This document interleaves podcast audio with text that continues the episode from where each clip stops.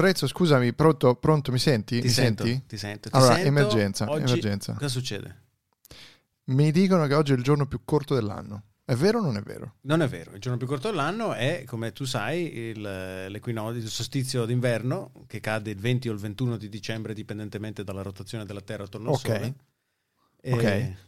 Allora io vivo, io vivo da sempre in un, um, Una menzogna. in un grande errore, una menzogna, un grande equivoco. Mi è sempre stato detto che la notte di Santa Lucia è la notte più lunga dell'anno.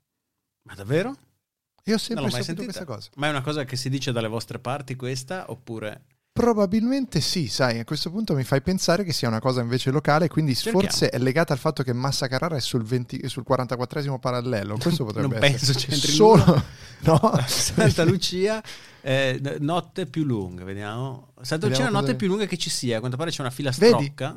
Ah. La tradizione è il giorno più corto, Androkonos, Adnk Kronos. Andochronos, cos'è una- un'agenzia di stampa È la greca? sottomarca di ADN Andochronos. Santa Lucia, giorno più corto che ci sia, spiegare leggende e tradizioni. Ma non leggere così che i nostri ascoltatori non capiscono. Spiega, spiega. Sa- aspetta allora, se c'è una spiegazione la facciamo eh, come Dio comanda. Santa Lucia, il giorno più corto che ci sia. A spiegare leggende e tradizioni per accogliere l'inverno è Meteo e Radar, che ha raccolto notizie e cenni storici sul 13 dicembre, conosciuto come il giorno più corto dell'anno. Gli svedesi, spiega, celebrano il solstizio d'inverno proprio in questa giornata, chiamata Lucia Dagen, con riti davvero interessanti e suggestivi. Dal punto Di di, vista potete scientifico... vedere nel film Midsommar, tra l'altro. Dal punto di vista scientifico, però, la notte più lunga dell'anno è quella del solstizio Eh. d'inverno, che quest'anno cade il 22 dicembre. In questa data ha inizio l'inverno astronomico, momento dell'anno in cui il Sole si trova direttamente sopra il tropico del Capricorno, ovvero alla sua massima distanza al di sotto dell'equatore celeste. Quindi, Allora, ascoltarti Lorenzo è sempre un grande piacere. Ho imparato tantissimo. grazie, a- Androkonos. E, dalla- da- grazie sia e non agenzia di dimentichiamo la. Meteo e Radar. La meteo era signo- signori della meteo e radar. Però Tra la cosa interessante è questa, che Santa dicevi Lucia... che Santa Lucia ha anche un'altra tradizione. Santa Lucia è il Babbo Natale di Brescia, no? c'è chi ha la Befana, c'è chi ha il Babbo Natale che porta i doni, a Brescia penso anche a Bergamo, c'è, e forse in qualche altra città, c'è Santa Lucia. Santa Lucia è questa santa, no, la- devi sapere che c'è il terrore dei bambini che vivono la notte. Ma ora perché sono de- delle bombe di Covid. in attesa di Santa Lucia. No, nel senso il bambino teme Santa Lucia. Se Santa Lucia ti vede Perché? ti butta il carbone negli occhi, è cattivissimo. è cattivissimo. La cenere, scusa, la la cenere negli occhi. No, no, senza rima, senza rima. E tra l'altro Santa Lucia è santa e eh, eh, se non ricordo male le sono stati cavati gli occhi. E Eh la, sì, bravo, sì, sì, sì. la cultura popolare vuole che Santa Lucia se ne vada in giro eh, con i propri occhi su un piattino.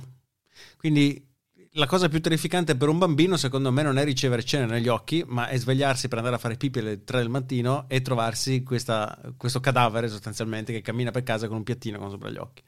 Tra l'altro dicono che se vai davanti allo specchio e dici tre volte Santa Lucia, Santa Lucia, Santa Lucia, nel giorno di Santa Lucia lei appare e ti cava gli occhi, se non sbaglio. Hanno fatto anche un famoso, un famoso Sì, film dell'orrore corretto. su questo tema, su È questo corretto. soggetto. E poi nessuno sa, perché poi normalmente se l'hai detto sei morto, che poi Santa Lucia si gira verso eh, lo specchio e dice vicolo alla ciprete 1, vicolo alla ciprete 1, vicolo alla ciprete 1. esatto, questo è un, aspetto poco noto di questa leggenda urbana.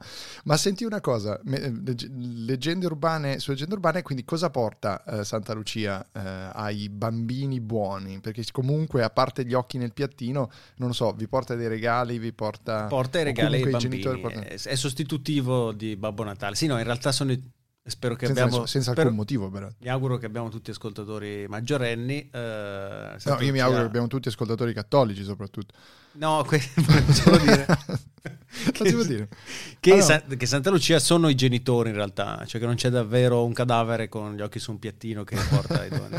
E c'è questa... Che peccato, eh? E se ne va in giro con l'asinello che la trasporta e, e no, si, lascia, eh, si lasciano alimenti per- sia per lei che per il... Tra l'altro, Eh. l'altro segreto che non sa nessuno è che quell'asino in realtà è un mulo. e non lo sa neanche lei perché non l'ha mai visto. È una, una menzogna, sono anni di Esatto, menzogna. è peggio delle battute su Bocelli. Allora, caro Lorenzo, dalle nostre parti invece a Santa Lucia si fa un'altra cosa, si mangiano qui si rimane nell'ambito delle, delle ricette, le frittelle di castagnaccio. Ah, come E si tu ti- fanno? Raccontami. Car- qui è un altro momento di ricette di Natale. Le frittelle di castagnaccio sono in realtà acqua, farina di castagne, credo neanche lo zucchero perché la farina di castagne è già dolce. e Friggi. credo basti quello, una- un pizzico di sale, si fa questa pastella Mm, che poi viene ovviamente presa col um, mestolo, mm. gettata nell'olio bollente e si formano queste, questi ton- queste frittelle, chiaramente. Ed è un dolce? Eh, Cioè viene spacciato come dolce un... ci, ci viene messa dentro la ricotta, si, si arrotolano Ah, e si fanno mia. i, eh, Ah. i cosiddetti bollenti dalle, Mamma dalle mie mia, parti. spettacolo. Buonissimi, buonissimi. E eh, i bollenti sono una tradizione appunto della, della mia zona. Ehm, che viene fat- vengono fatti esattamente anche la sera di Santa Lucia e poi il giorno dopo anziché gli occhi di fuori si hanno in realtà eh, le ehm, interiora di fuori perché mangiandone quantità assolutamente sconsigliabili poi quello che succede il giorno dopo è il cosiddetto cagarone Beh, però questo è È inevitabile dire, ah, ricotta, eh, la castagna, è tutto fritto, è mortaccio. Totalmente. Tra l'altro, scusami, per chiudere questo, visto che eh, c'è- noi avevamo mandato, eh, dato ai nostri ascoltatori il- un'altra ricetta, non solo quella dello sformato, ma anche quella del talismano più potente che ci sia, ricordiamo, la salvia. Assolutamente. Ci è arrivato questo messaggio. Eh, pronto? Caro Andrea, mh, volevo inoltrarti la mia- il mio disappunto perché ho seguito alla lettera le, mh, le indicazioni per fumigare la mia casa e mandare via tutte le maledizioni e tutti gli spiriti malefici. Ho preso un rametto di salvia del mio orto, l'ho legato in modo sapiente, però forse ho usato il, il, ehm, filo marrone, potrebbe essere quello che eh, ha inficiato nel risultato finale. Comunque sono passato per tutta la casa a fumigare con cura, bruciando un pochino eh, la salvia, a parte per essermi preso le ire di tutta la famiglia per aver eh, creato appunto questi fumi neanche troppo ehm, incensanti e neanche troppo profumati e comunque gli spiriti cattivi sembra che non se ne siano andati dalla nostra casa e permangono. Quindi eh, volevo, eh, volevo dirti che la prossima volta che scegliete qualche eh, video tutorial da eh, mandare nel podcast per le puntate di avvento di ultima fila, eh, sceglietele meglio, scegliete almeno un prodotto che funzioni. Eh, se no, invece che l'avvento di ultima fila, potevate fare le sveltine di ultima fila, che forse era meglio anche per Lorenzo Paletto. Ecco, io volevo rassicurare il nostro ascoltatore, dottor Roberto Colombo, che quello che ha fatto lui è esattamente il rimedio per il giorno dopo i bollenti, perché col filo marrone si risolvono i problemi di cui parlavamo poc'anzi. Sai, un altro, sai? un altro rimedio eh, a problemi di questo genere è bere un, un superalcolico e tipicamente io in casa, quando mi capita il cagro, bevo amaro amara. Anche secondo me quello fa molto bene in quel caso. Caso che dalle nostre parti, tra l'altro, ti insegno un altro termine, prendilo e portalo a casa, si chiama la slegata. Come lo passa il suo tempo libero? Ma guardi, mi riposo Come lo passa il tempo libero? a dormire. Sportiva poco. Non c'è tempo.